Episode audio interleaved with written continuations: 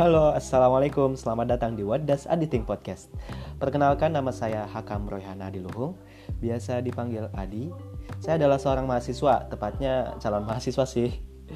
Jadi, selain dengan mempersiapkan diri untuk masuk perguruan tinggi, saya juga mengisi masa gapir saya dengan menjadi seorang freelancer kecil-kecilan, seperti membuka jasa pembuatan vektor dan juga sudah mulai menjalankan suatu usaha.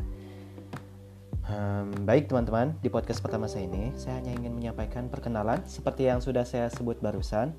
Kemudian latar belakang saya membuat podcast ini.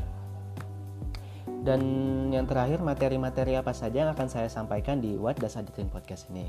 Langsung saja, latar belakang saya membuat podcast ini yang pertama adalah saya ingin sharing ide-ide, pemikiran-pemikiran, dan pengalaman-pengalaman saya yang saya pendam selama ini.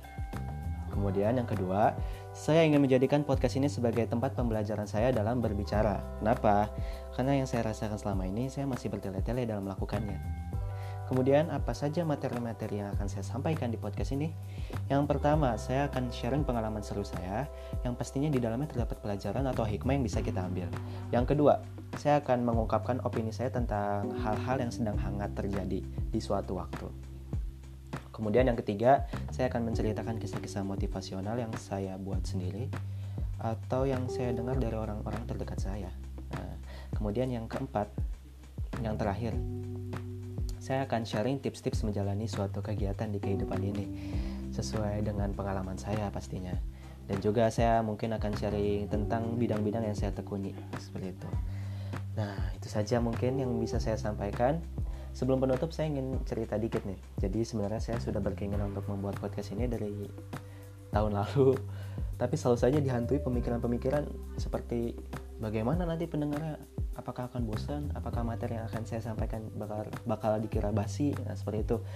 Tapi akhirnya akhirnya saya membuang jauh-jauh pemikiran itu dan memberanikan diri untuk memulai apapun yang terjadi. Masalah jelek atau buruknya atau kekurangannya di podcast pertama saya ini mungkin bisa diperbaiki di podcast saya selanjutnya, seperti itu. Jadi mohon maklumi, di podcast pertama saya ini masih banyak banget kekurangannya, seperti itu. Nah, mungkin itu saja. Terima kasih telah mendengar. Tunggu saya di podcast saya selanjutnya. See you and bye. Wassalamualaikum warahmatullahi wabarakatuh.